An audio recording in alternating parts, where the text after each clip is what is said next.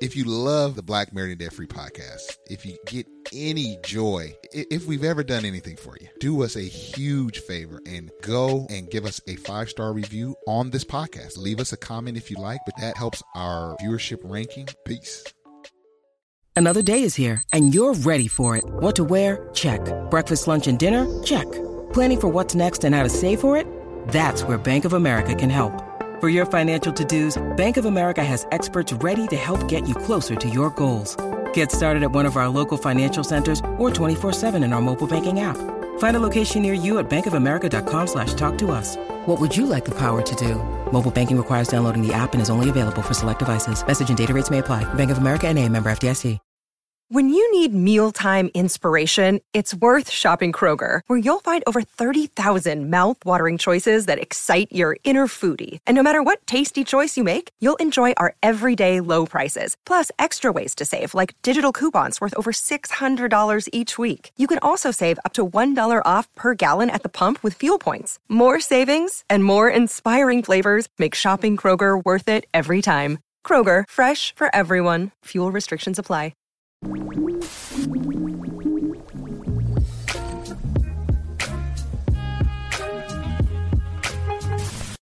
What's going on, everybody? This is Marcus, and I would like to welcome you to another episode of the Quick Cast, powered by Black Married and Debt Free. I'm glad you uh, decided to join me.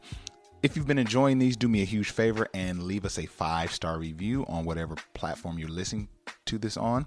And if you're watching us on YouTube, please hit that subscribe button, hit the like button, hit the thumbs up button. Uh, we really appreciate it.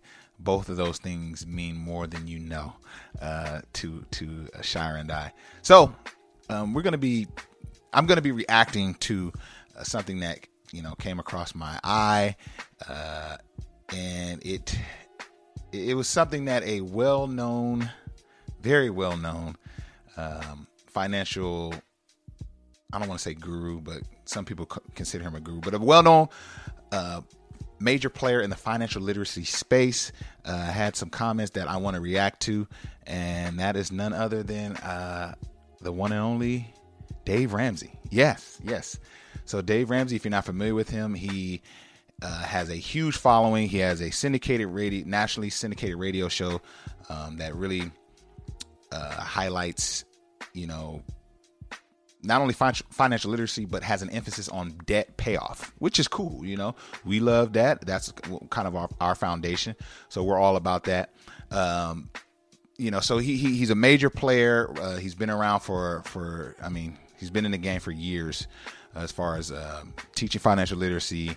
And he has a huge following huge platform so on and so forth. Um, but you know, if there's any criticism of him at all, is that he can be very rigid in his uh, beliefs uh, when it comes to financial literacy. And you know, for us, and for me personally, um, personal finance is just that it's very personal and unless you're sitting down with a certified financial planner and he's able to look at your distinct scenario, your income, your expenses, your your uh, entire financial situation, it's kind of hard to have a hard and fast rule on everything, right?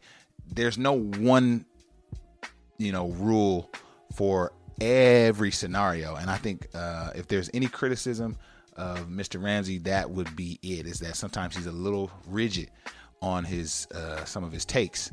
So this is one uh, that I think needs some looking at. It says Dave Ramsey says if you can't afford a 15 year mortgage, you can't afford the house. A real estate expert disagrees. Avoiding debt at all costs is not always a sound financial decision for everyone. Now, this is where here's the thing about the 15 year mortgage for me. I think that you can get a 30 year mortgage and still accelerate your payments. Uh, that's exactly what Shire and I did. For those of you who aren't familiar with our story, we, we paid off six figure debt in 2017, uh, the bulk of which was our home mortgage. Uh, the mortgage had a 30 year loan on it, right? And we were able to pay it off. Shout out to Business Insider, uh, who d- did this article, but they featured us in uh, uh, Business Insider because we shared how we were able to pay our debt off in nine years, right? So we had a 30 year mortgage, but we paid off in nine years.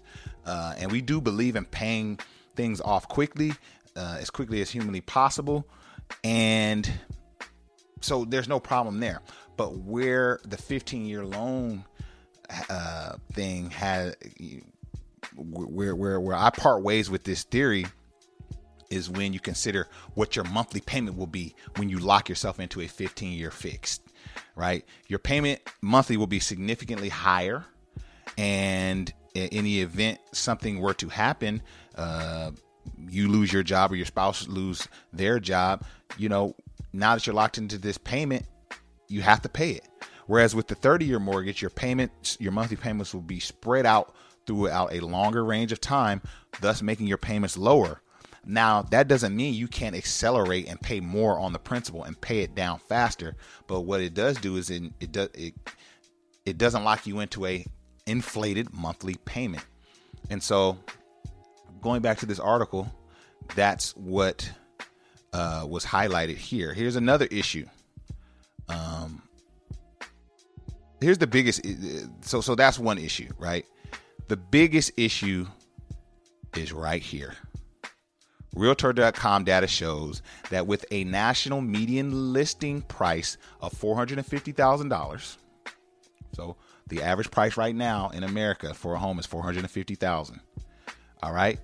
If you were to use Dave Ramsey's uh, logic here and get a 15-year mortgage and you got that mortgage at 4.5 4.45% and you also paid 20% down as your down payment, uh your monthly would be 2745 so 2745 bucks. That means if a borrower wished to spend no more than the recommended 30% right? When you go to apply for a um, when you go uh, try to rent an apartment what is the one of the stipulations? The apartment can't exceed more than a third of your income same with buying a home. It's, it's highly recommended that you don't overextend yourself. You want to keep your your living uh, mortgage payment to it around a third of your income. Well, if you buy a house with these numbers, four hundred fifty thousand dollar house, fifteen year fixed, uh, twenty uh, percent down, your monthly payment is two thousand um, two thousand seven hundred forty five dollars and you're sticking to this 30% rule, right? You don't want to exceed 30% on your living expense. That means you would need to make a $110,000 household income. Now, you may be saying, okay, Marcus, what's the big deal with that? Bro, I mean, $110,000. I make that. We make that. My family brings home that much as a household income. Well, I want to say to you, congratulations, because you're in rarefied air.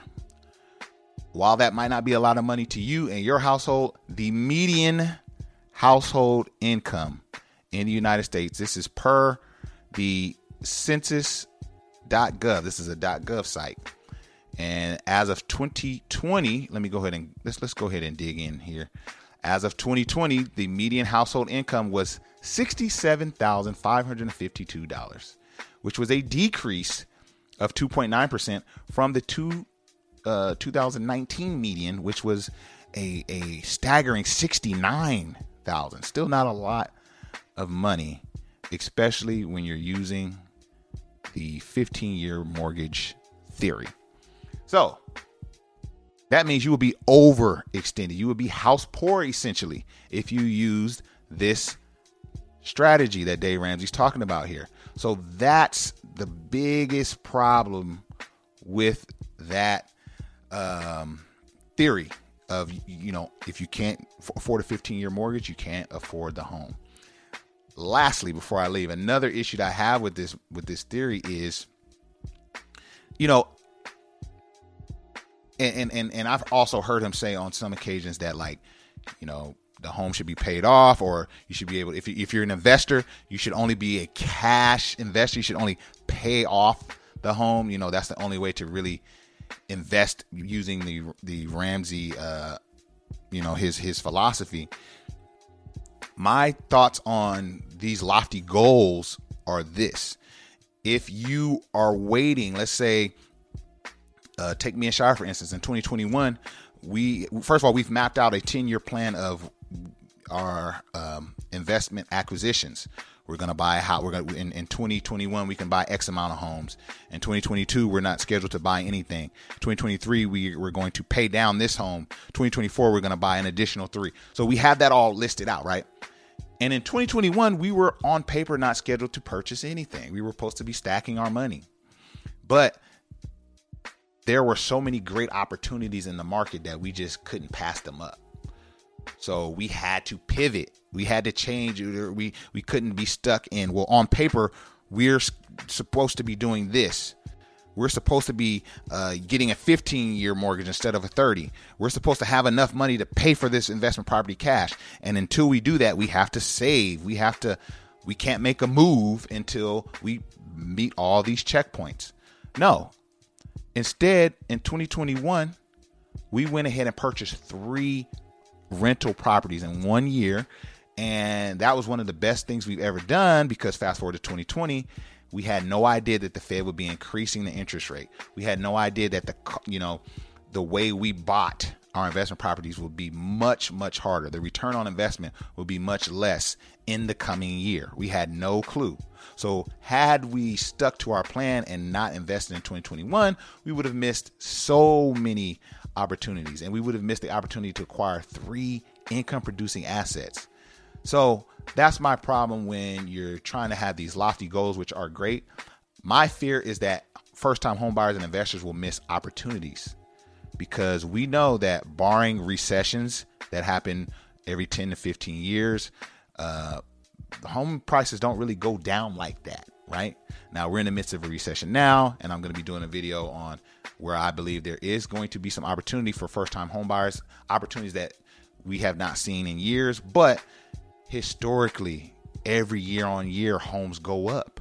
And so when you're waiting and waiting and trying to save this large lump of money and trying to be this this this type of home purchaser that Dave Ramsey's talking about, my fear is there'll be some opportunities missed. So, what does that mean? That means know your plan, know your strategy, uh, and work your plan. You know, you can't just do what one person says 100%. You have to run your race and you have to do what you set out to do and and just be confident in what you're doing. And if the numbers make sense to you, then the numbers make sense. So that's my two cents on the article uh, from Business Insider highlighting Dave Ramsey's comments on the mortgage. I hope you enjoyed this video. And if you did, like I said, do us a huge favor and shoot us five stars on the podcast and shoot us a subscription and a thumbs up if you're watching on YouTube. All right, y'all. This is Marcus, and I'm out. Peace.